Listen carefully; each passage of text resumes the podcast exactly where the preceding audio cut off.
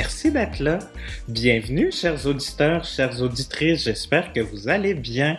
Aujourd'hui, on va parler de promesses de marque. En fait, je me suis entretenu avec Jonathan Léveillé. On va parler d'abord de promesses, mais d'un paquet d'autres affaires. On va parler de l'importance des valeurs, de toutes les erreurs qu'il a fait en affaires, euh, surtout au niveau du recrutement, puis à quel point ça a été problématique plus tard. Comment c'est important d'écouter son intuition, comment c'est important d'avoir un cadre de valeurs clair, puis d'être intransigeant là-dessus quand on recrute. Par exemple, on va parler de modèle d'affaires, on va parler de Blue Ocean et de voir comment on peut développer une offre de service euh, pour être euh, un peu tout seul de son côté sans trop avoir à se préoccuper de la compétition. Mais on va surtout donc s'attarder à cette fameuse question de promesse.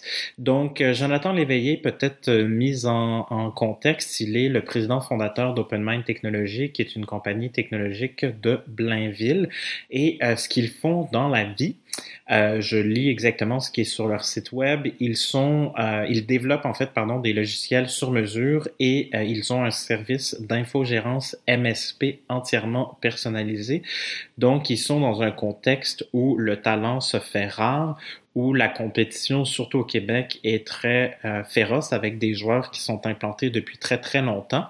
Donc l'idée, c'est de voir comment à travers ça, comment à travers une promesse de marque fédératrice, on arrive à aligner tout le monde. Donc premier élément, euh, moi quand je, je, je, donne des conférences, des ateliers, tout ça, et que j'aborde la question de la marque employeur, de la promesse de marque, je fais une distinction qui est importante et qui est souvent pas claire pour les gens. Donc en fait, c'est quoi la différence entre la promesse, la mission et la vision. Donc, ce que je vais faire, c'est que je vais vous donner euh, des exemples concrets avec Attribut, ma compagnie. Je vais vous partager ma promesse de marque par rapport à euh, ma vision et euh, ma mission pour que ça soit bien clair pour vous. Donc, la promesse, là, pour ceux qui connaissent Simon Sinek et Start with Why, ben on revient au why. Pourquoi l'entreprise fait ce qu'elle fait au-delà de faire de l'argent? Donc, euh, c'est pas comment elle le fait, c'est pas qu'est-ce qu'elle fait, donc c'est pas les services qu'elle offre. Donc, une, une, promesse qui est vide, selon moi, une promesse qui fait pas de sens, c'est par exemple de, euh, de servir nos clients avec excellence, d'être euh, les meilleurs de notre marché d'ici à 2025. Donc là, bon, c'est sûr qu'on est peut-être plus dans la mission, mais souvent, en fait, on s'est pas posé la question de pourquoi on fait les choses qu'on fait. Et d'ailleurs, dans les écoles d'entrepreneuriat, moi, quelque chose qui m'a marqué quand j'ai euh, participé au SAGE, quand j'ai suivi le parcours offert, j'ai réalisé que dans le Business Model Canva, qui est l'espèce d'outil one-pager dans lequel on vous demande de regarder et de cartographier votre entreprise, on ne parle que de propositions de valeur, on ne parle même pas de mission ni de vision et on parle encore moins d'une promesse. Donc une marque, ce n'est pas que un beau visuel, un bon logo, c'est quelque chose qui détermine, qui définit en fait clairement pourquoi on fait les choses qu'on fait. Donc, si je prends celle d'attribut pour rendre ça concret et faire la différence entre donc la promesse et la mission, c'est que notre promesse, c'est de contribuer à l'épanouissement des humains dans leur vie professionnelle. Je dis pas comment, je dis juste que c'est ça mon intention en affaires et de ça, en fait, tous les produits, tous les services qui vont découler de ça vont être calqués là-dessus pour faire vivre cette promesse-là. Donc, c'est pour ça que euh, si je veux parler d'épanouissement professionnel, je fais par exemple un podcast comme maintenant pour essayer de vous aider à grandir, à peut-être changer votre perspective, euh, voir comment ça peut vous aider dans votre mindset, comment avoir des outils concrets pour peut-être euh, mieux communiquer au travail, comment mieux convaincre. bref, donc, comment ce que je vous partage avec les invités qui prennent de leur temps pour venir échanger avec moi, comment ça, ça peut vous aider donc à vous épanouir et à grandir comme individu. Donc ça, le podcast, par exemple, c'est une, euh, un élément concret, tangible, en lien avec euh, la promesse de marque d'attribut. Et si le podcast il est construit comme ça, plus avec une vocation éducative, ben c'est parce que si je veux que les gens puissent s'épanouir, grandir, mon but c'est pas de les culpabiliser, c'est vraiment de les aider à voir autrement, à réfléchir autrement. Et c'est comme ça que moi je considère contribuer donc à leur épanouissement. Donc, si je reprends la promesse, c'est contribuer, contribuer pardon, à l'épanouissement des humains dans leur vie professionnelle.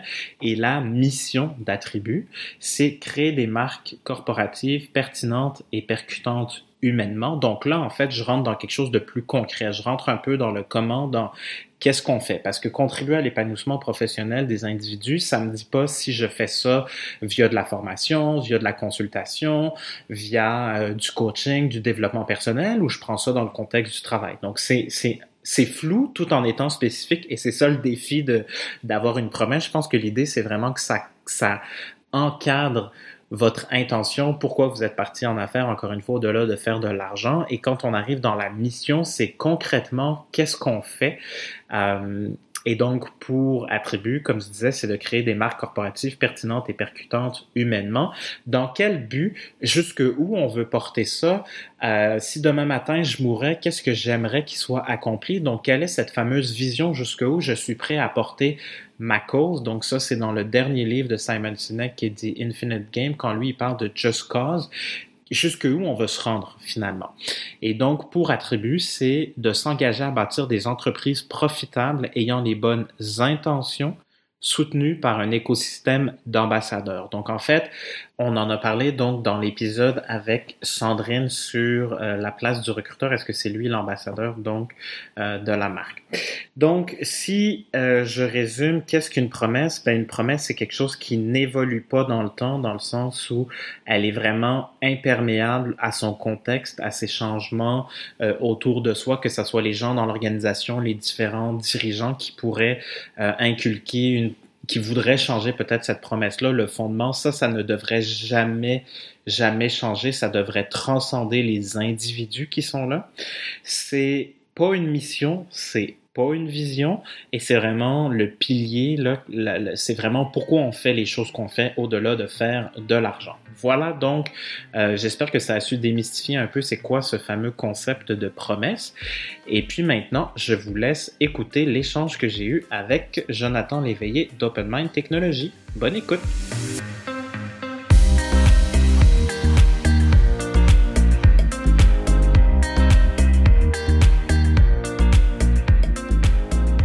Léveillé, bonjour.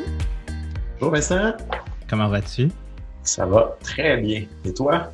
Très bien, merci d'être là avec euh, ta belle valeur. Euh, là, on le voit pas, mais avec ta belle valeur sur ton mur et ta tasse. Hein? Exactement. Oh mon Dieu, ça fait être un beau dégât. Fait que pour ceux qui nous écoutent, Jonathan avait un café plein qui a failli se renverser sur sa chemise blanche. Mais bon, c'est pas arrivé. Voilà. Ah, génial. Euh, alors, on va parler de promesses de marque ensemble aujourd'hui. Euh, bon, tu es le président fondateur d'Open Mind Technologies et votre promesse à vous, c'est d'être la compagnie technologique la plus humaine au monde. Fait qu'en fait, euh, je partirai avec ça. Pourquoi? Une très simple question. J'adore la question. La réalité là-dedans, c'est que en technologie, je trouve que tout le monde est axé sur le côté technique et le côté humain est mis de côté.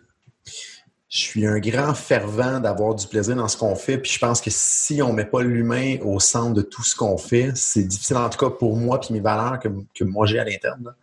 Si on pense juste technique, on passe à côté d'une grande partie du plaisir qu'on peut avoir. Puis je pense qu'on a ben, malheureusement et heureusement seulement une vie. Fait que c'est important, je pense, d'avoir du plaisir à travers tout ça. Donc, d'en faire un focus d'être la compagnie technologique la plus humaine au monde. Donc, le mettre l'humain devant toutes nos décisions et nos actions, je pense que c'est ce qui nous permet d'avoir beaucoup de plaisir, ce qui nous permet de se dépasser aussi, parce que je pense que quand on a du plaisir, quand on est passionné de ce qu'on fait, puis qu'on est avec une gang de passionnés avec qui on s'entend bien, ça permet de déplacer des montagnes puis d'aller complètement à un autre niveau. Donc, c'est un peu pour ça qu'on s'est dit, bon, ben, on, veut être la compagnie technologique la plus humaine au monde. Je trouve que c'est extrêmement paradoxal. C'est deux extrêmes complètement souvent dans la tête des gens. Euh, j'aime relever des défis que les gens trouvent un peu euh, bizarres ou extrêmes. Je trouve que ça, c'en est un. Euh, surtout avec le fait qu'on a une belle visite de croissance. On a eu une très forte croissance dans les dernières années. On vise à continuer cette croissance-là. Je pense que c'est un, un, défi de tous les jours de rester humain, de garder notre culture de start-up, de mettre toujours l'humain de l'avant. Fait qu'on, en mettant ça de l'avant, puis en étant un petit peu notre, notre, mantra, ça nous assure de guider nos actions devant nous, puis de toujours mettre l'humain de l'avant. Hum. Ouais, puis est-ce que tu fais une différence entre ta vision à toi, l'entrepreneur fondateur, et celle de la compagnie? ou euh, puis est-ce que ça, ça a évolué entre le début, parce que tu as fondé la compagnie quand tu avais 19 ans, donc ça fait combien d'années? Ça fait 15 ans. Oui, c'est ça. Fait que depuis 15 ans, est-ce que ça, ça a évolué? Est-ce que la vision de Jonathan puis celle d'Open Mind, c'est la même? Comment, comment ça vit tout ça? Je serais très menteur de dire que c'est exactement la même vision depuis le début. Je pense qu'une vision, ça se travaille, ça se bonifie, euh, ça s'optimise aussi à travers le temps. Quand j'ai commencé à l'âge de 19 ans, mon, seul désir réel initial, c'est de faire ce que j'aimais faire, donc servir les gens, apprendre en technologie, résoudre des problèmes. Euh, puis à travers le temps, je suis un, grand fervent de me lancer des grands défis. Ben, on se dit, ah, ben, pourquoi pas engager une, deux personnes? On voit qu'il y avait un besoin au marché. On voit qu'on pouvait aller un petit peu plus loin. Puis, veut, veut pas la vision de, de croître, de grandeur, d'avancer, de, de, relever des défis, c'est bonifié à travers le temps jusqu'à aujourd'hui où ce que notre vision, notre, notre BHAG, qui est notre grand rêve mm. euh, poilu, le, Big Hairy Audacious Goal en anglais, euh, c'est carrément euh, Billion Dollar Company Startup Culture. Donc, ça vient rallier un petit peu l'axe de croissance d'une entreprise qui a une valorisation éventuelle de 1 milliard de valeur au marché mais d'avoir encore notre côté humain, notre côté euh, tricoté serré qui est une de nos valeurs, mm. s'assurer de mettre l'humain devant, devant Fait que je serais très euh, menteur de dire que c'était exactement ça quand j'ai parti l'entreprise au début. Euh, j'ai un peu eu ma formation, mon université des affaires à travers le temps. Mm. Donc, c'est à coup d'essai, d'erreur, je pense que cette vision-là, c'est défini à travers le temps. Puis je pense une vision, c'est faite pour être parfait à travers le temps, donc ça peut toujours bouger et avancer. Mais on a une belle, belle ligne directrice devant nous. Parce que, tu sais, une promesse, c'est euh, quelque chose qui reste, c'est un engagement sur lequel on, on, se commet. Puis justement, c'est souvent quand on a brisé une promesse qu'on perd des clients ou qu'on perd des employés. Euh, y a-t-il un fil conducteur de il y a 15 ans puis maintenant? Puis si oui, c'est quoi? Oui, bien, il y a différents fils conducteurs. La première des choses, c'est cette, euh, cette promesse de marque-là d'être la compagnie technologique la plus, au monde, la plus humaine au monde, elle est toujours là depuis le début qu'on a commencé à marquer nos promesses de marque. Donc, cet exercice-là, on l'a fait en 2011 euh, dans une, initiative qu'un coach euh, est venu nous aider, Cléo Maheu, pour ne pas la nommer, avec la méthodologie Gazelle Scaling Up. Mm. On a fait le One Pager Plan, qui est une, page sur laquelle on peut rallier toute l'équipe. Et là-dedans, il fallait euh, mettre nos promesses de marque. Puis on a décidé de mettre cette promesse-là, puis on l'a toujours mis de l'avant et gardé depuis ce temps-là. Donc, ça n'a pas changé depuis le jour 1 où on s'est dit, bon, on va, mettre, on va le mettre sur papier. Maintenant, un peu pourquoi cette promesse de marque-là, puis pourquoi je pense qu'elle ne changera pas non plus à travers le temps. Euh, je me référais un petit peu en parallèle, en parallèle de ça au nom de l'entreprise. Souvent, le monde m'a dit, bon, mais pourquoi Open Mind? Mm. ma logique là-dedans, c'est que j'ai vu tellement euh, de gens en technologie, particulièrement en service, des fois de tomber sur des problèmes chez des clients puis faire hmm, il n'y a pas de solution, merci, bye, puis euh, ils s'en vont. Puis moi, ma philosophie, c'est ah mon Dieu, OK, on a un bon défi là. Puis à l'époque, quand j'étais dans le technique, quand je faisais un petit peu de développement, puis de support technique, d'administration système, j'adorais tomber sur des problèmes qui étaient extrêmement complexes que d'autres n'avaient pas réussi à régler. Hmm. J'avais toujours la logique de mais si on garde l'esprit ouvert, il y a toujours une solution, il y a toujours, toujours une solution. Donc, c'est de là est né un petit peu le, nom d'Open Mind. Si on garde l'esprit ouvert, il y a toujours une solution. Maintenant, où est-ce que ça s'arrime avec notre promesse de marque, tout ça? C'est que les gens vont souvent dire, bon, faites-vous du B2C, du B2B, du business to business ou du business to consumer. Ma logique, c'est qu'on fait du H to H, du human to human. Mm, c'est carrément ça, que notre marché, ce soit du consumer ou du business, donc du grand marché particulier ou de l'entreprise, je pense qu'on mm. s'adresse toujours à un humain. Mm. Puis, le but d'une business, c'est de régler des problèmes. Donc, si on reste ouvert à trouver des solutions, il y en a toujours une, mais on règle toujours le problème d'un humain. Puis, dans une entreprise, à l'interne, il y a toujours des problèmes aussi à régler, puis on veut toujours faire la différence dans la vie des gens, autant à l'interne qu'à l'externe. c'est un peu notre, notre, mission à nous de faire la différence dans la vie des gens. Donc, cette logique-là d'être la compagnie la plus humaine au monde, c'est autant à l'interne de l'entreprise qu'à l'externe. Je pense que c'est toujours dans un but de faire la différence dans les vies des gens, de, rendre le d excusez-moi l'expression en anglais, mais meilleur autant pour nos clients que pour nos joueurs, notre équipe à l'interne. Donc, cette logique-là de, de, vouloir bien servir l'humain, de le rendre heureux, de régler ses problèmes, que ce soit à l'externe ou à l'interne, c'est toujours quelque chose qui m'a énormément motivé depuis le début. C'est un peu, je dirais, ma, pas ma deuxième paye, même ma première paye carrément. Quand je vois qu'il y a un client qui est content puis qui fait OK, vous avez vraiment réglé mon problème, puis ça me permet d'aller au, prochain niveau, ou qu'il y a un employé qui me dit Écoute, je suis tellement heureux depuis que je suis ici dans l'équipe, ça me permet d'avancer, d'évoluer, puis tester des nouvelles choses. Moi, c'est carrément ma première, ma première paye pour moi, directement. Hmm. Il y a tellement, en tout cas, euh, il y a tellement de choses Bon, je vais dire que moi, premièrement, j'ai beaucoup de respect, puis même de, de vous m'inspirez. En fait, je vais le dire plus simplement encore. Tu sais, je suis très inspiré par ce que vous faites, euh, vous, toi. Euh, dans la, fait j'ai un parti pris. Hein, pour ceux qui nous écoutent, je pense que, disons-le, c'est clair. Euh, mais dans cette, dans ce désir-là de, en tout cas pour moi, qui est de réhumaniser les organisations puis travailler dans cet esprit-là, quand tu dis je fais du H2H, en fait, moi, ce que j'observe aussi, ce que ça change, c'est que je vais connecter avec toi dans une logique de contribution, dans une logique d'aide, qui est, je pense, que vous faites aussi. Puis c'est euh, Serge Beauchemin, je pense, qui disait ça. Quand est-ce que tu sais que tu es en affaires? Puis là, tu sais, plein de gens répondaient plein d'affaires, tu sur LinkedIn ou je sais plus où. Et là, en fait, ce qu'ils disaient, c'est, ben, tu sais que tu es en affaires quand les gens payent pour ta solution. Puis ça, j'ai trouvé ça super brillant parce que dans le fond, un entrepreneur, c'est ou un entrepreneur qui réussit ou en tout cas qui fait des sous avec ça, c'est parce que justement il règle un problème. Puis je pense que là la couche qui nous rejoint nous aussi beaucoup, c'est ça, c'est cette connexion humaine parce que quand tu enlèves l'espèce de chapeau de titre ou de barrière de ah ben lui c'est un lui c'est un client, lui c'est un employé, euh, lui c'est un partenaire, lui c'est un investisseur, ben on dirait qu'on on met comme des boîtes puis là, ben c'est ça, tu sais, open mind, ouverture d'esprit, ouverture aux solutions, ouverture à la discussion, ouverture à, j'imagine, tout, règle générale, tu sais. On, on aborde le problème complètement autrement. Puis ça, j'imagine que ça se manifeste, bon, puis on y reviendra après, tu sais, mais en résultat concret. Mais est-ce qu'il n'y a pas là une partie de votre différence aussi, si on vous compare, mettons, à d'autres fournisseurs ou enfin d'autres compagnies technologiques sur le marché, est-ce que ça, ça fait partie de votre différence significative, tu sais? De ce qu'on entend de nos clients, nos partenaires, je dirais, c'est très en écho avec ça, définitivement. Je suis mal placé parce que j'ai pas eu d'autres emplois autres que, de travailler chez OpenMind depuis l'âge de 19 ans. Oui, c'est sûr. Donc, je suis pas le meilleur placé pour dire qu'est-ce qui se passe ailleurs, ce qu'il y en est, mais euh, quand on regarde puis qu'on entend un petit peu ce qui se passe dans le marché, oui, je pense qu'on on pousse puis on challenge le statu quo à chaque journée pour maximiser le fait que l'humain soit de l'avant-plan, que ce soit à l'interne pour notre staff ou à l'externe pour les clients.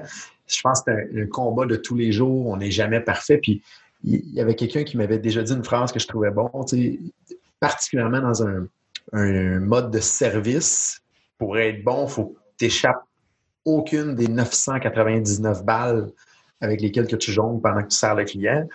Puis il m'a dit, écoute, on, on, vise l'excellence, mais le problème qu'on a, c'est qu'on engage des humains. Fait que ça va arriver à un moment donné qu'il va arriver un petit problème, mais le but, c'est de mettre ton pilote, de régler le problème, de parler d'humain à humain, puis de, de, de, rattraper la balle à ce moment-là. Puis l'erreur est humaine, puis ça fait partie, je pense, de la beauté de la chose de travers tout ça. Fait qu'on essaie de faire le moins d'erreurs possible, on essaie d'améliorer nos processus, mais c'est de voir aussi comment on peut bien connecter avec nos clients mm. pour être capable à ce moment-là d'avoir une belle connexion avec eux, puis de, quand il y a des problèmes, qu'on est capable de se parler puis d'avoir une belle communication ensemble. C'est jamais parfait, c'est un travail, je pense, de tous les instants, de tous les jours. On essaie de mettre ça de l'avant le plus possible dans l'organisation. Mm, mm, quand on se préparait à cette entrevue, tu m'as dit, euh, moi j'ai comme ma petite collection d'humains. Euh, puis tu m'as parlé de progression en centimètres ou en kilomètres. Fait que je te laisse expliquer c'est quoi ça, une collection d'humains. Il y a quelqu'un qui m'a déjà dit, puis je pense que ça venait peut-être de toi, tu me corrigeras, là, mais j'ai tellement trippé sur cette phrase-là dans les dernières semaines quelqu'un qui me dit faut se donner les humains de nos ambitions. Ouais, c'est moi. Ben voilà, écoute, je te remercie parce que ça me tourne dans ma tête depuis que tu m'as dit ça. J'ai trouvé ça tellement wow. Je pense que ça donne vraiment euh, la donne, si on a des belles ambitions qu'on va avancer, autant en croissance, autant de rendre les gens heureux dans l'organisation, de rendre les clients heureux, je pense qu'il faut s'entourer des bons humains autour. Mm. Et je pense que c'est Steve Jobs qui disait que son seul travail, ou pratiquement sa première priorité, c'était de s'assurer d'avoir les bons joueurs dans l'équipe, donc d'avoir majoritairement des joueurs, des A-players, des joueurs de catégorie A, mm. puis de s'assurer que les gens euh, B ou C ne fassent pas partie de cette équipe-là, ou du moins soient accompagnés pour aller travailler dans d'autres équipes parce que les joueurs A ne veulent pas jouer avec des B ou des C. Mm. Donc, c'est super important de continuer de toujours s'assurer de est-ce qu'on a les bonnes personnes, est-ce qu'on fait évoluer également les personnes pour les garder dans ce, créneau-là? Mais euh, à travers tout ça, Steve Jobs disait, ben, en réalité, c'est une collection d'humains qu'on se met autour de nous pour réussir à accomplir des grands rêves, des buts, puis changer la vie des gens. Donc, de là vient un petit peu notre rôle, je pense, en tant que CEO, c'est d'assembler la bonne équipe, simplement. Donc, je pense qu'une image de collection d'humains est un peu euh, semi-péjoratif, mais semi-frappant dans l'imaginaire mmh. des gens. Moi, je pense que c'est un petit peu ça mon rôle ici chez Open Mind, c'est de s'assurer qu'on soit une belle et bonne gang motivée dans la même lignée, qui partage les mêmes valeurs, qui partage les mêmes objectifs communs. Donc, je pense que ça fait, ça, fait la différence d'avoir la bonne équipe pour se rendre où ce qu'on veut aller. Hum, hum, hum, Tellement. Puis, euh, c'est. Non, on y reviendra après parce que je voulais revenir sur euh, les, les joueurs ABC, là, mais en faisons ça après. Euh, par rapport à ce que tu viens de me dire, comment on fait pour s'assurer qu'on s'entoure des bonnes personnes? comment euh, ton billion dollar company avec ton startup culture, donc faire euh, être une compagnie qui vaut un milliard puis qui, garde cette culture-là de startup, euh, c'est ça. Comment? C'est quoi le comment? Ou votre comment, pourrait inspirer d'autres, ben, pour les gens qui nous écoutent? Ben, puis je pense qu'il y a effectivement différentes recettes, différentes solutions. Nous, nos points d'ancrage qu'on ne démarre pas là-dessus, c'est d'être premièrement clair sur quelles sont nos valeurs. Hmm. Puis pourquoi, pourquoi aujourd'hui j'accorde autant d'importance sur les valeurs, puis avant je pensais que c'était du vaudou puis du pelletage de nuages, là, quand j'ai commencé à entendre parler de ça il y a plusieurs années de ça. Il y a quelqu'un encore qui me dit une phrase, puis ça m'a tellement frappé, puis je m'en sers aujourd'hui pour quand les nouveaux joueurs rentrent dans l'organisation, quand on descend le one-pager plan, puis qu'on parle des valeurs, j'exprime cette phrase-là, je dis, les valeurs, si on, se réfère à quelqu'un qui a des enfants, bien, si vous inculquez des bonnes valeurs à vos enfants, il y a de fortes chances que ça fasse des bons humains à travers le temps, puis qu'ils puissent, à ce moment-là, prendre des bonnes décisions pour effectivement devenir des bons humains en tout cas, du moins, on leur donne un maximum de chances de s'en aller dans la bonne direction. Mm. Donc, je trouve, j'ai toujours trouvé que cette image-là était frappante de dire si on est clair sur ce qu'on valorise dans l'organisation euh, et qu'on s'assure de, je peux pas dire mettre au monde des gens, mais d'accueillir des gens plutôt dans l'organisation, puis de filtrer de manière très stricte pour être du moins le plus possible certain que ces gens-là adhèrent à ces valeurs, ou du moins que ce soit à l'intérieur d'eux, ces valeurs-là, mais à ce moment-là, on risque de se ramasser avec la bonne équipe ou avec la bonne collection de personnes. Puis ces gens-là vont probablement prendre des décisions qui sont bien alignées où est-ce qu'on veut s'en aller. Mm. Donc, je pense que les valeurs permettent aux gens de leur enlever un stress qui, euh, en réalité, euh, est enlevé du fait que ça leur donne un outil pour prendre des bonnes décisions, puis ça leur permet également de ne pas être assis soit mhm. sur une chaise ou plutôt être assis devant des décisions qui ne sont pas à l'aise ou pas confortables à prendre puis qui ne sont pas en lien avec leurs propres valeurs à eux. Je pense que les valeurs d'organisation doivent être très proches des valeurs, des fois des fondateurs de l'organisation, mais on a une mission de tous les jours de s'assurer que notre processus de recrutement puis d'onboarding, d'accueil des gens, soit directement relié avec ça. Mm. Donc, comment nous, on le fait, je pense que la première étape, c'est d'avoir une réflexion de quelles sont nos valeurs, en, quoi qu'on croit personnellement, puis qu'est-ce qui serait important pour l'organisation. Puis on a fait un bel exercice ici avec l'équipe parce qu'on a, on a tout revisité encore nos valeurs pour les peaufiner il y a, je pense, deux ans de ça maintenant. Le temps passe vite avec le COVID particulièrement. Mm. Euh, et l'exercice, souvent le monde dit, bon, comment je fais pour mettre mes valeurs en place ou d'avoir un brainstorm? Puis nous on a pris, euh, il y a un coach qui dit, ben écoute, c'est pas trop complexe, assois une, gang de gens que tu valorises dans l'organisation, puis demande-leur de mettre sur des post-it quelles sont les qualités ou les valeurs que la première personne qu'on pense dans l'organisation qui représente le mieux l'organisation. On pense à un Philippe, un Mathieu, un Georges ou peu importe, on dit OK, lui, qu'est-ce qui caractérise cette personne-là qui fait que je le trouve wow, puis je le trouve qui fait bien dans l'organisation? Puis tout le monde après ont mis les post-it au mur mm-hmm. pour essayer de créer des groupes et voir qu'est-ce qui se ressemblait.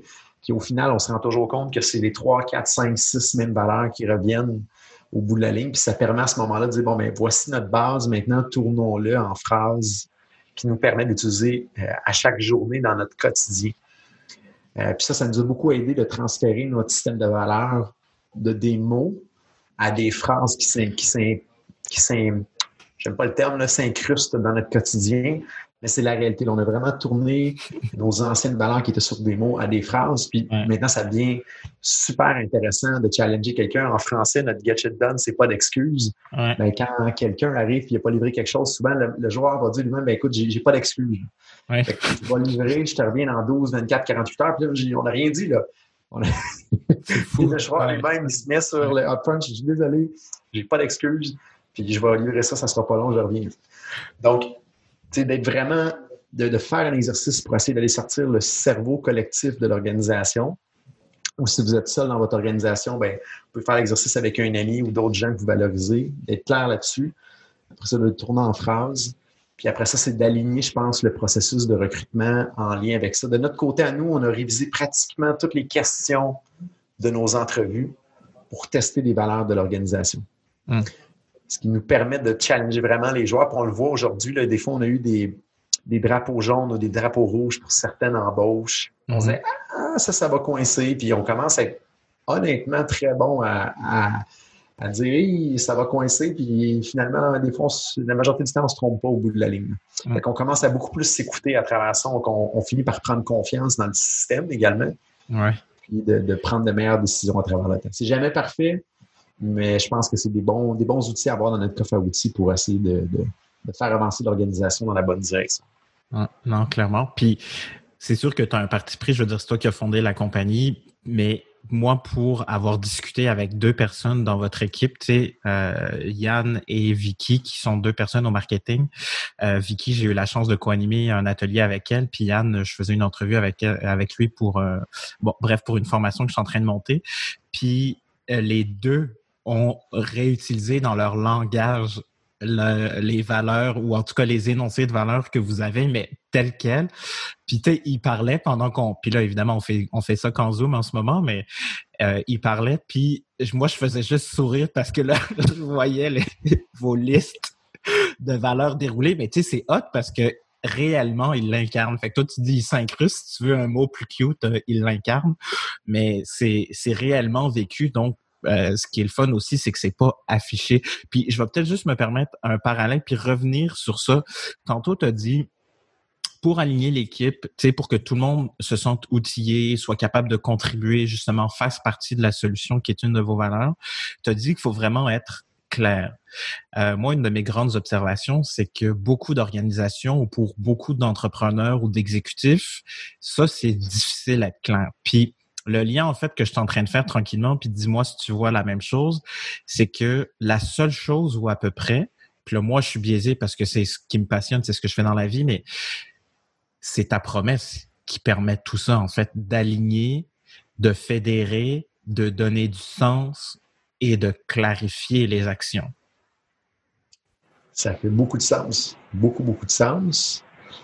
Puis je rajouterais une bémol supplémentaire que je pense que euh, n'importe quel leader dans, dans, une organisation doit garder en tête, focuser, c'est on a beau être clair, mais les gens, puis l'être humain, c'est pas très long qui finit par oublier ce qui était clair. Donc, mm. c'est pas juste de clarifier, je pense, mais c'est de.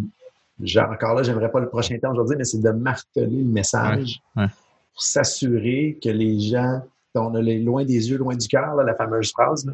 Donc, il faut être clair, mais après ça, je pense qu'il faut répéter de manière innombrable nos valeurs, notre message, notre vision, parce que nous, on pense que c'est clair. c'est ce que je me rends beaucoup compte dans la dernière année, là, dans, avec la croissance qu'on a avec les équipes, c'est que des fois, on a l'impression d'être super clair, mais on n'a pas assez diffusé le message ou on l'a pas assez répété, qui fait que oui, c'était clair, mais le message n'est pas rendu ou il n'a pas été retenu, ou il a été retenu puis ça a été perdu à travers le temps. Mm. je pense qu'il y a deux volets à ce niveau-là. Première étape, il faut être clair, mais après ça, faut avoir un nombre incalculable de conversations sur le même sujet avec nos gens autour pour essayer vraiment de s'assurer qu'on est tous sur la même page et que ça soit pas oublié. Clairement. Puis non, mais c'est ultra pertinent. Puis tu quand on se préparait, je t'avais dit, ben, tu sais, toi, tu es comme le symbole, tu sais, de ta compagnie. Puis je pense que c'est un peu ça, tu sais, les exécutifs sont les symboles auprès, justement, de leurs équipes.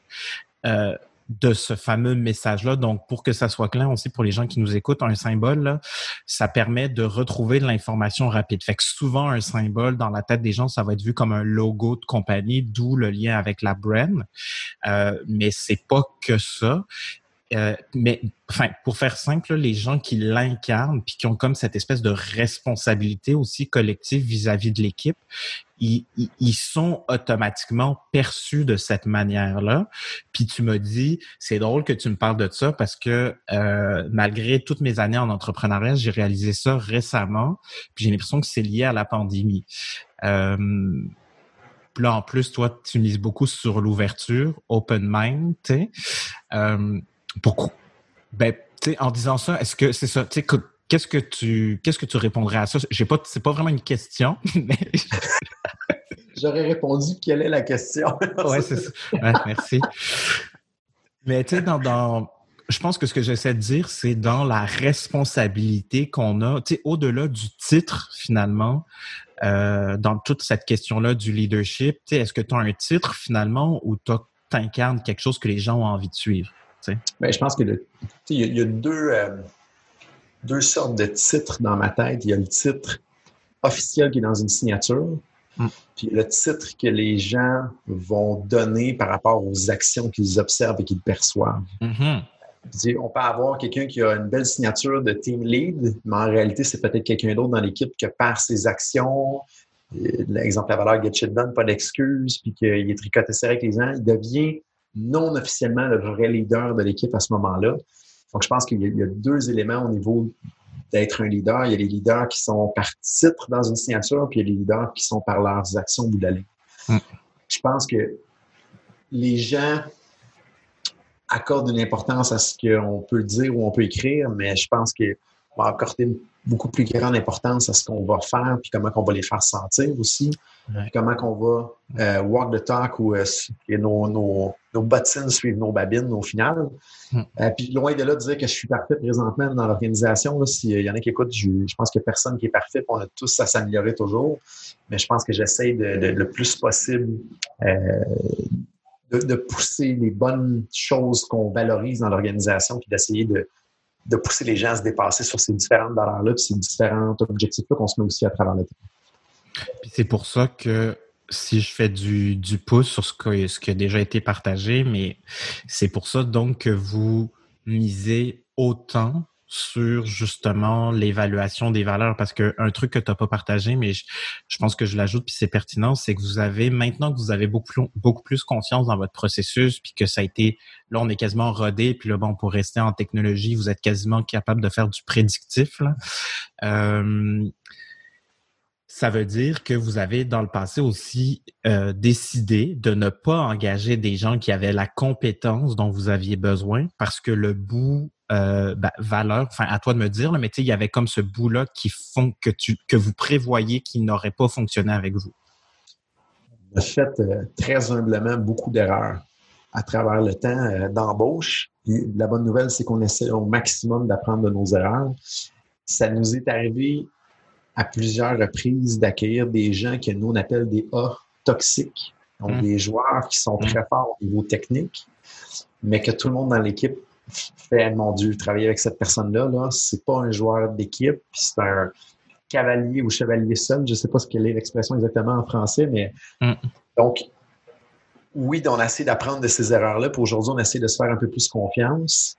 Puis euh, on commence à avoir quand même un bon système dans notre processus d'embauche. On est quand même très rigoureux. Il y a beaucoup d'étapes. On se le fait dire par les candidats. C'est long, il y a beaucoup d'étapes. On on le dit même upfront, c'est normal, c'est voulu on veut s'assurer qu'on maximise les chances que si on vous dépose une offre, qu'on vous assoit à la bonne place dans l'organisation, puis qu'il y ait un succès, puis que soyez heureux. Fait que c'est pas juste pour dire qu'on veut que ce soit lourd, on veut maximiser les chances de succès des candidats qui rentrent dans l'organisation. Ça nous oblige à être un peu plus rigoureux dans notre processus.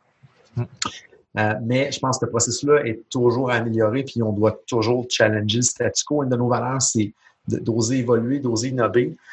Il y a quelqu'un qui m'a dit qu'on était toujours aussi bon que nos ventes de la veille. Mais je pense que c'est la même chose au niveau culture. On est toujours aussi bon que nos actions de la veille. Euh, puis que nos actions qu'on planifie en avant aussi. Fait qu'il faut toujours travailler fort pour améliorer ça. Puis, exemple, dans notre processus d'embauche présentement, on est en train de rajouter une étape supplémentaire suite à la lecture d'un livre qu'on a lu qui s'appelle euh, Grit, G-R-I-T, qui était d'ailleurs référé par Yann. Ici, on a un, book bar et un book club dans l'organisation. Mm. Yann m'a dit, écoute, il faut vraiment que tu prennes le temps de lire ce livre-là. Puis il y a un test là-dedans euh, qui était euh, pratiquement prouvé scientifiquement, qui permet d'aller chercher une information supplémentaire sur les candidats, euh, qui est super intéressante, qui est la capacité d'un joueur à se commettre à un grand but et à passer à travers l'adversité pour s'y rendre au bout de la ligne. Mm. C'est un petit peu ce qu'on cherche dans l'organisation. On cherche des gens que, qui abandonneront pas rapidement. On est quand même très exigeant avec nos joueurs dans l'organisation en termes de qualité, de performance. C'est pas parce qu'on est humain qu'il ne faut pas être performant et qu'il ne faut pas être rentable au bout de la ligne. Mm-hmm. Puis, puis je reviendrai sur cet aspect-là de rentabilité qui est important. Je pense qu'on va avoir une belle culture. Il faut qu'on ait nos moyens, nos ambitions. Donc, il faut qu'on ait de l'oxygène. L'oxygène, pour nous, c'est de la rentabilité. Mm.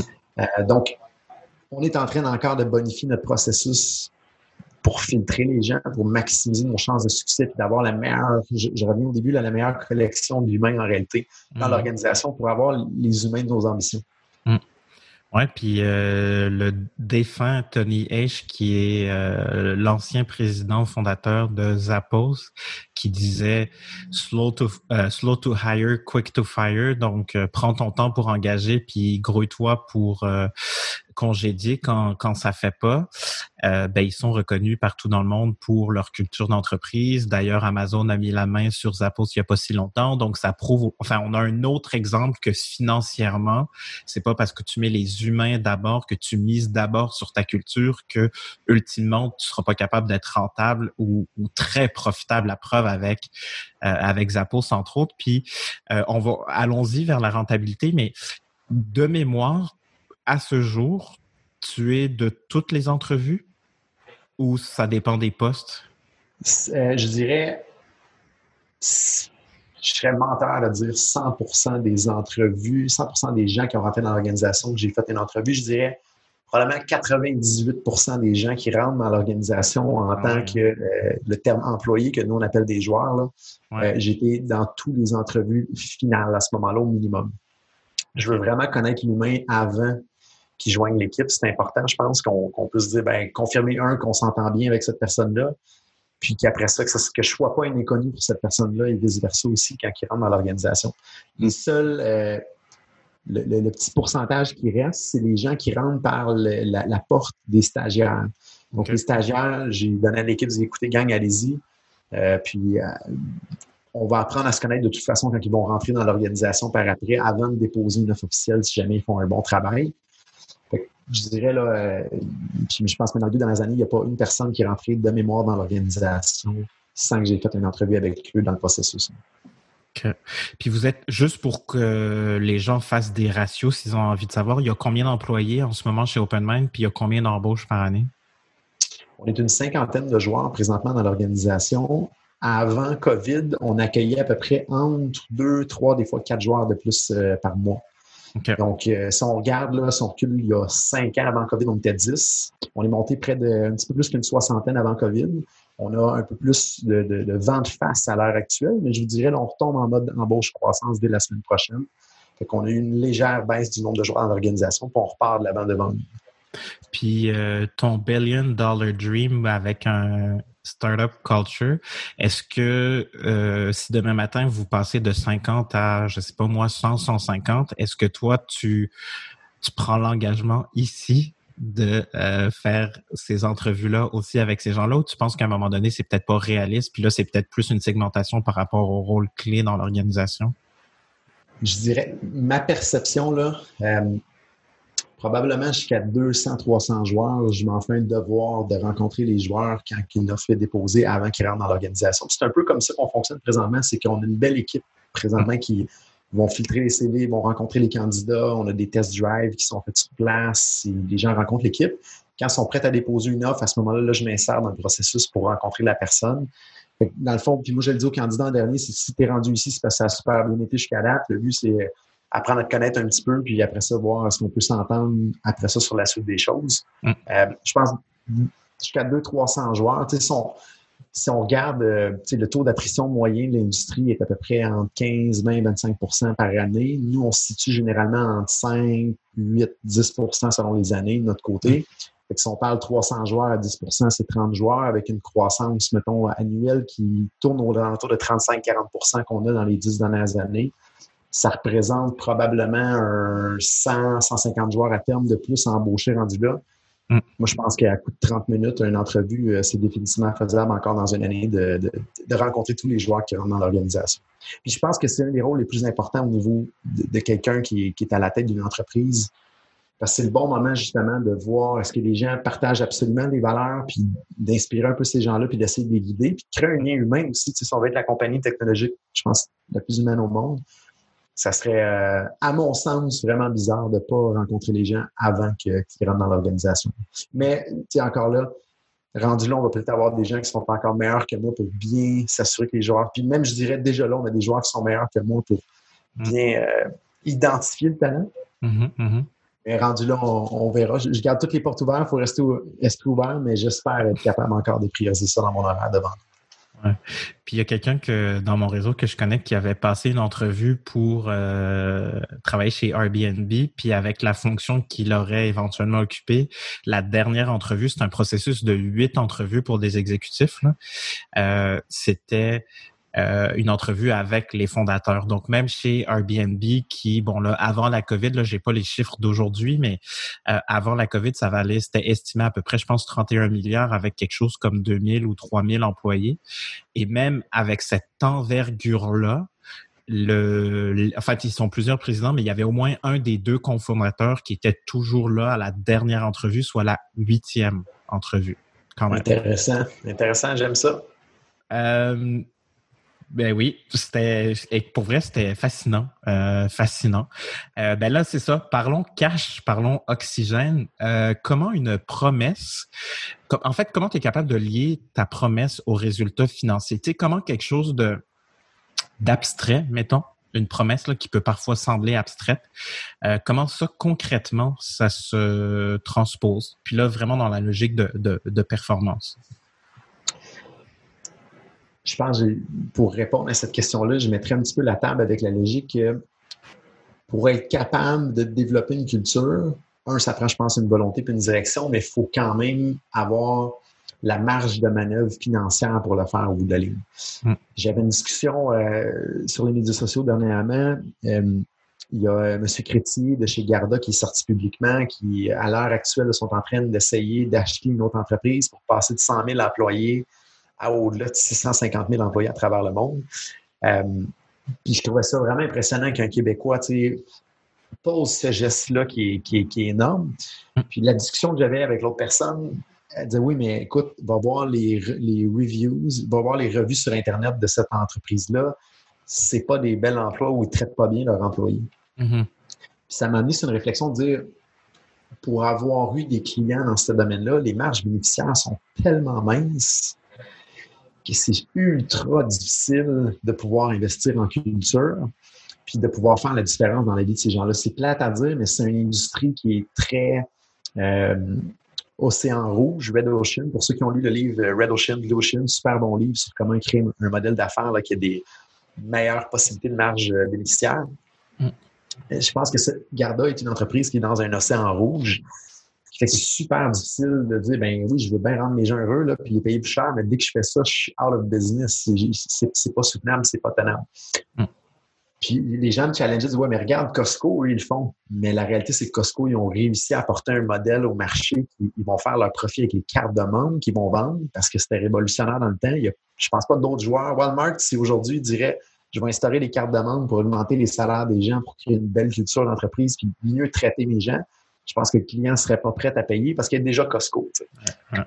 Donc, à travers tout ça, je pense que c'est important. Puis je pense que c'est notre responsabilité en tant que dirigeant de toujours rechallenger notre modèle d'affaires pour dire est-ce qu'on est rendu un peu trop du côté rouge?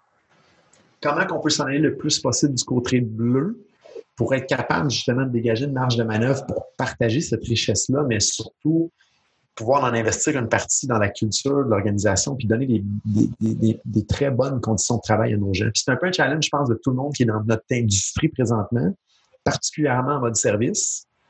on compétitionne sur des salaires que des grandes entreprises de produits, des entreprises de produits qui ont su des centaines de millions de dollars de financement. On compétitionne avec eux pour les mêmes joueurs. Donc, ça met une pression énorme sur les marges bénéficiaires. C'est une des raisons pourquoi on regarde comment on peut aller un petit peu plus à l'international, comment on peut profiter un peu plus de notre connaissance. Exemple, avec le développement de produits pour continuer à croître puis créer plus de richesses pour être capable de la redistribuer. Parce que une compagnie qui a une culture super forte, mais qui n'a pas un modèle d'affaires économique qui est viable, c'est une compagnie qui est morte. C'est carrément ça. C'est plate à dire, mais pour réussir à faire bouger une culture puis l'amener à un certain niveau, ça prend du temps. Pour avoir du temps, il faut de l'argent. Mm. C'est plate à dire, il faut avoir assez d'oxygène pour se rendre là. Mais à un moment donné, ce qui crée un effet de levier, je pense, entre les deux, si on traite bien nos gens, les gens vont réussir à challenger et amener l'organisation encore plus dans un océan bleu si c'est la direction qu'on donne à nos gens et ça crée un effet d'entraînement. Mais c'est un peu comme un feu qu'on allume. S'il manque un des ingrédients, ben le feu, il n'y en aura juste pas. S'il manque d'oxygène, ben on a beau mettre du bois, ça ne fonctionnera pas. On a beau souffler dessus, ça ne fonctionnera pas. Fait qu'il faut l'amalgame de ces trucs-là, mais je pense que la base, c'est d'être dans un modèle d'affaires qui est le plus vers l'océan bleu pour être capable d'investir après ça ces sommes-là, puis de, bien rémunérer ces gens, de bien enrober ces gens dans l'organisation. Puis c'est un, un, défi de tous les instants, en tout cas dans notre industrie à nous, je pense. Mm. Mm, mm, toujours réussir à pousser vers l'avant. Parce que des grosses compagnies de ce monde, puis je n'aimerais pas, pour le dire, Element AI, par exemple, à Montréal, parce que c'est l'actualité cette semaine, mais ces entreprises-là, je pense qu'ils ont pris des risques énormes, puis c'est parfait parce qu'il en faut au Québec, puis moi, je valorise beaucoup ça. Mais le collatéral de ça, fait que ça met une pression énorme sur des entreprises comme la nôtre pour avoir, pour créer de l'oxygène, pour mm. bien traiter nos gens par après. Fait qu'il faut toujours se réinventer, je pense. C'est un amalgame de différents systèmes qui permet à ce moment-là, je pense, de pousser la culture à un autre niveau, mais il faut avoir de la rentabilité, il faut avoir de l'oxygène. Si on veut vraiment bien rémunérer nos gens puis bien les traiter, on n'a pas le choix. C'est pour ça qu'on est si strict là-dessus. C'est pour ça qu'on suit les indicateurs de performance de chacun de nos joueurs c'est pour ça qu'à chaque mois également, on va montrer c'est quoi notre profitabilité au niveau de l'organisation. Donc, les gens ont accès à des ratios de profitabilité pour savoir si on est vraiment dans l'objectif visé ou pas. Hmm. Puis, c'est un, je pense, un défi, un travail de tous les instants qu'il faut s'assurer de, rallier tout le monde puis d'aller dans la bonne direction. Hmm. Ouais, puis le, le, la différence entre l'océan bleu et l'océan rouge, juste pour que ça soit clair pour les gens. Puis je vais faire un lien en fait, puis je terminerai peut-être là-dessus. Mais le c'est qu'en fait, est-ce que tu es dans un marché ultra saturé où ça va être excessivement difficile de te démarquer, te différencier, peu importe à quel niveau, que ce soit auprès du consommateur ou même pour recruter? Tandis que si tu es dans l'océan bleu, ben, techniquement, il y a personne autour de toi, puis tu nages pas mal tranquille dans ta barque. Et en fait, le lien que je ferais, autant que moi, j'ai voulu toujours créer ces, ces cultures-là plus inclusives, plus euh, top, bottom, bottom up, que finalement tout le monde puisse s'exprimer, trouver sa place, puis que collectivement on regarde ce qu'on peut faire. Euh, autant que c'est ça, c'est un, un défi, c'est pas facile. Puis je pense que c'est là que la marque ou en tout cas la promesse de marque vient nous aider pour aligner ça. Puis tu sais, moi, en ayant cette ouverture, ce désir-là ou cette compréhension, qui est pas la même que j'ai aujourd'hui, là, euh, ça m'a pris des années avant de comprendre que pour être pertinent dans mon marché, pour me différencier, ben ça va se baser d'abord et avant tout sur les compétences de ma gang c'est les compétences de mon équipe qui vont me permettre d'être pertinent puis de développer une meilleure proposition de valeur. Puis donc, tu sais, quand tu parlais de centimètres versus des kilomètres grâce à nos humains, ben ensemble, tu sais, on dit seul, on va plus vite, ensemble, on va plus loin. Ben si justement ma gang est alignée, elle comprend ce qu'elle fait, elle sait pourquoi elle le fait, ben c'est peut-être eux qui vont t'amener dans l'océan bleu. Tu sais, c'est pas toujours ta responsabilité comme président, présidente d'aller là. C'est peut-être eux parce que à un moment donné, toi, tu vas être déconnecté des opérations, ce qui doit probablement être le cas déjà. Donc, tu n'es pas au contact de la clientèle. Donc, ces opportunités-là d'affaires qui vont t'amener vers l'océan bleu, tu touches plus, tu vois plus. C'est, mais c'est ta gang qui a ça. Puis il y a un lien direct entre les compétences que tu possèdes, donc tes humains, et la proposition de valeur qui te permet d'offrir des produits et des services. Puis ce lien-là, tu vois, moi, avec toute cette ouverture, cette volonté, ça m'a pris des années à le faire. Puis maintenant que j'ai compris, ben quand je me fais dire ben là, t'es-tu malade, je vais pas payer ta formation, là. Genre, tu vas rester dans mon équipe parce que ça me tente pas de te remplacer si jamais tu pars, puis que finalement les gens ils quittent puis ils s'en vont ailleurs, fait que c'est encore pire pour l'organisation. Ben c'est ça qu'ils ont pas compris. Ou en tout cas, c'est ce que c'est mon constat, disons, euh, ouais, de, de la chose. Très intéressant. Très intéressant. Puis pour faire un peu de surf, un peu plus sur le, le, modèle Océan Bleu, pour avoir une image, euh, je pense, plus précise au niveau des gens, je pense que le Cirque du Soleil était un excellent exemple. Ils ont créé mm. un nouveau mm-hmm. marché au bout de la ligne. Euh, bon, est-ce qu'ils ont réussi à se réinventer à travers le temps? Je pense qu'ils ont réussi pendant plusieurs années. Maintenant, ce qui est arrivé dernièrement, c'était plus une question de financement de l'entreprise qui les a amenés à faire malheureusement faillite ou banqueroute euh, dans les derniers dans les derniers mois. Mais là, ils ont, ils ont réouvert. Mm. Mais voilà, c'est juste pour donner une image au niveau de, de l'océan bleu à nos auditeurs. Oui, non, c'est vrai, c'est à peu près les seuls, définitivement.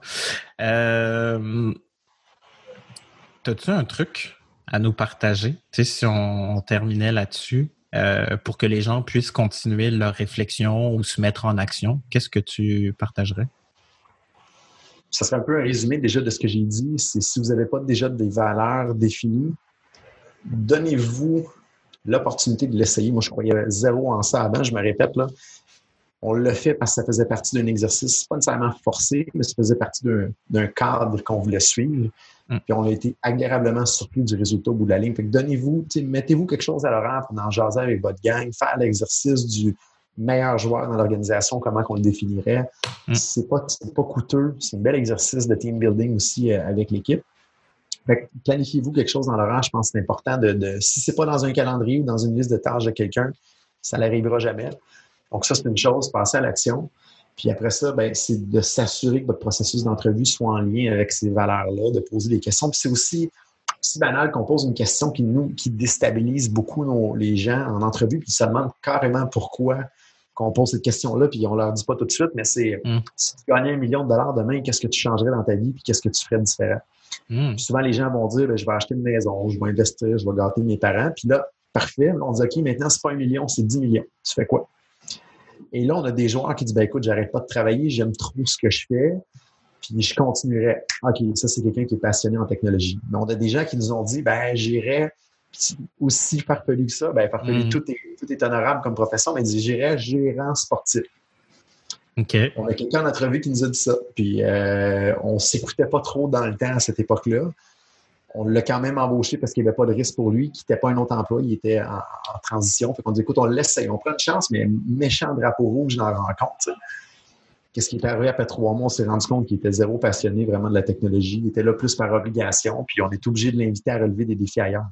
Ah c'est des petites phrases, pas des phrases, mais des petites questions comme ça qui nous permettent d'aller chercher des, j'appelle ça des pépites de vérité dans les mhm. entrevues. Le but, c'est d'essayer de connaître le joueur au maximum. Mais la première entrevue téléphonique va nous permettre de connaître 5-10% du joueur, de le rencontrer en personne un 5-10% de plus. Un test psychométrique nous donne des, pépites de, connaissances de plus sur le mhm. joueur. Mais les questions sont importantes à travers tout ça pour essayer de se bâtir une image le plus réelle de la personne pour prendre des bonnes décisions, autant pour nous que pour lui, parce que c'est pas plus le fun pour un joueur quand on mm. l'assoit dans une organisation qu'on se rend compte que ça fonctionne pas. C'est, c'est pas le fun pour lui-même au bout de la ligne. Ouais, c'est clair. Des pépites de vérité ou découvrir, ou ce que moi j'appellerais découvrir l'intention de la personne avec peut-être des questions anodines, justement. Mais j'aime vraiment ça, la pépite de vérité. euh, je te donne le mot de la fin. Tu nous termines ça comment, cher Jonathan? Écoute, je dirais un, grand merci honnêtement pour, euh, pour l'invitation aujourd'hui. Je pense que c'est un sujet qui me passionne énormément au niveau culture. Puis euh, je pense qu'on a, on a des beaux modèles au Québec qui nous inspirent, qui nous permettent d'aller plus loin au niveau culture, mais je pense que c'est un travail tous les instants. Il n'y a rien de magique, je pense, dans, dans, dans la culture de l'organisation. C'est vraiment un amalgame de petits détails qui, je pense, peut rendre un maximum de joueurs heureux. Puis je fais souvent le parallèle avec un un athlète olympique qui gagne une médaille d'or versus quelqu'un d'une discipline qui n'a jamais gagné une médaille ou quoi que ce soit. Il n'y a rien de différent entre les deux, outre le fait que le médaille, le médaille d'or va avoir fait sur une longue période de temps une petite action répétée jour après jour. C'est tout ce qui fait la différence entre les deux. Je pense qu'on a un devoir en tant qu'entreprise de toujours se poser la question qu'est-ce qu'on peut faire, faire de mieux pour rendre nos joueurs heureux, rendre nos clients heureux, apporter plus de valeur au marché, créer plus de richesse, la partager. si d'en parler dans des podcasts comme ça peut inspirer des gens à prendre action dans leur organisation pour rendre un maximum de gens heureux, ça me fait, ça me, ça me rend très heureux au bout de la ligne. Merci d'avoir été là. C'était génial. Je pense qu'il y a plein de pépites dans cet épisode. un grand merci, Vincent. C'était tout, euh, tout un plaisir de mon côté.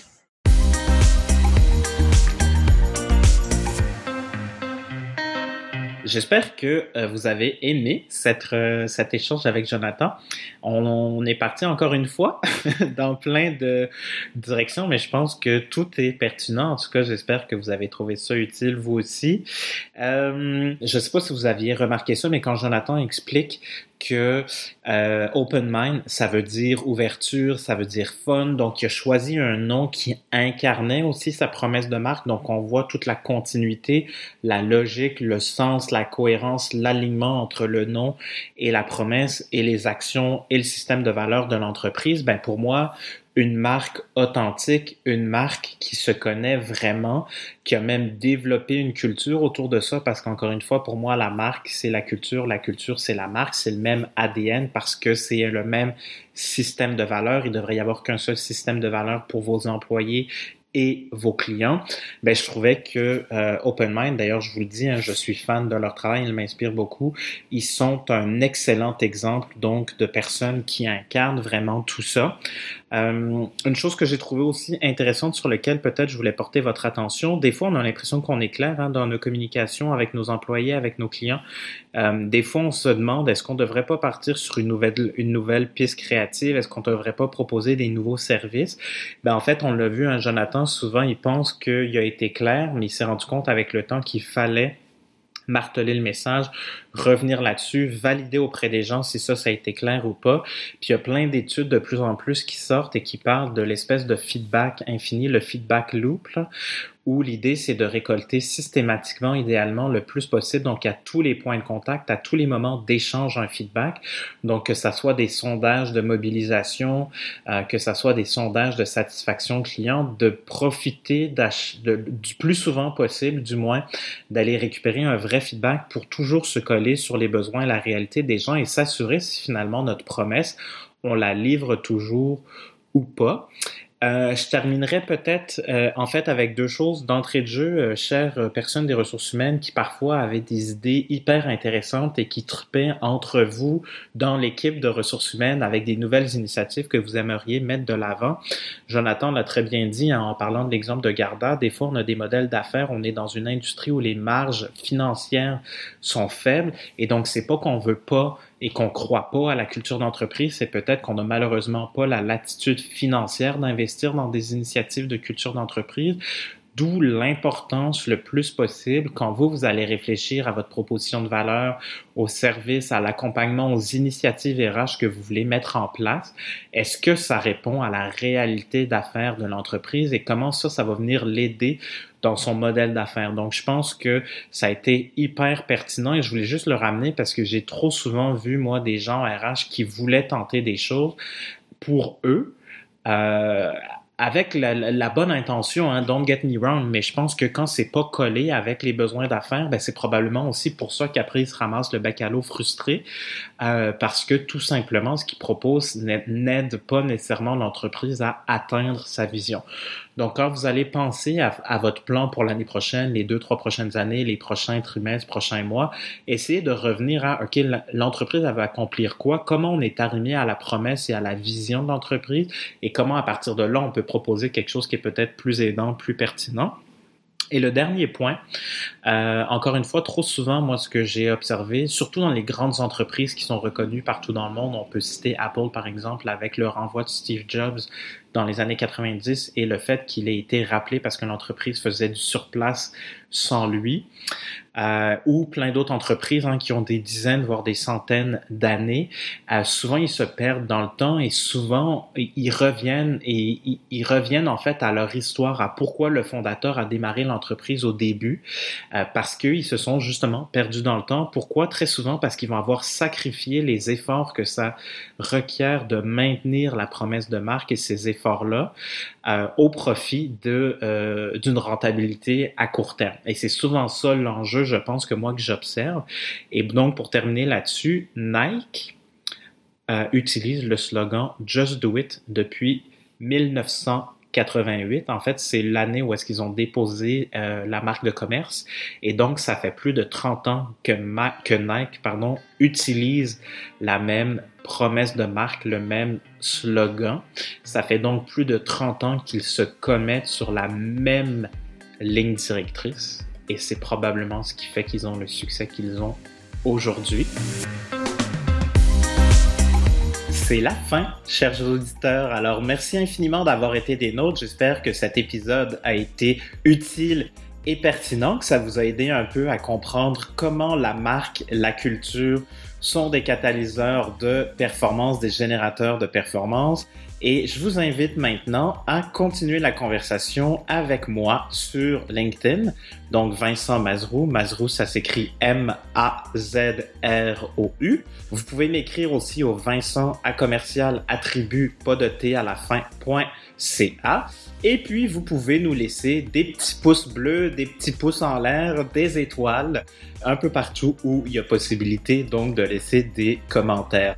À très bientôt. Bye là!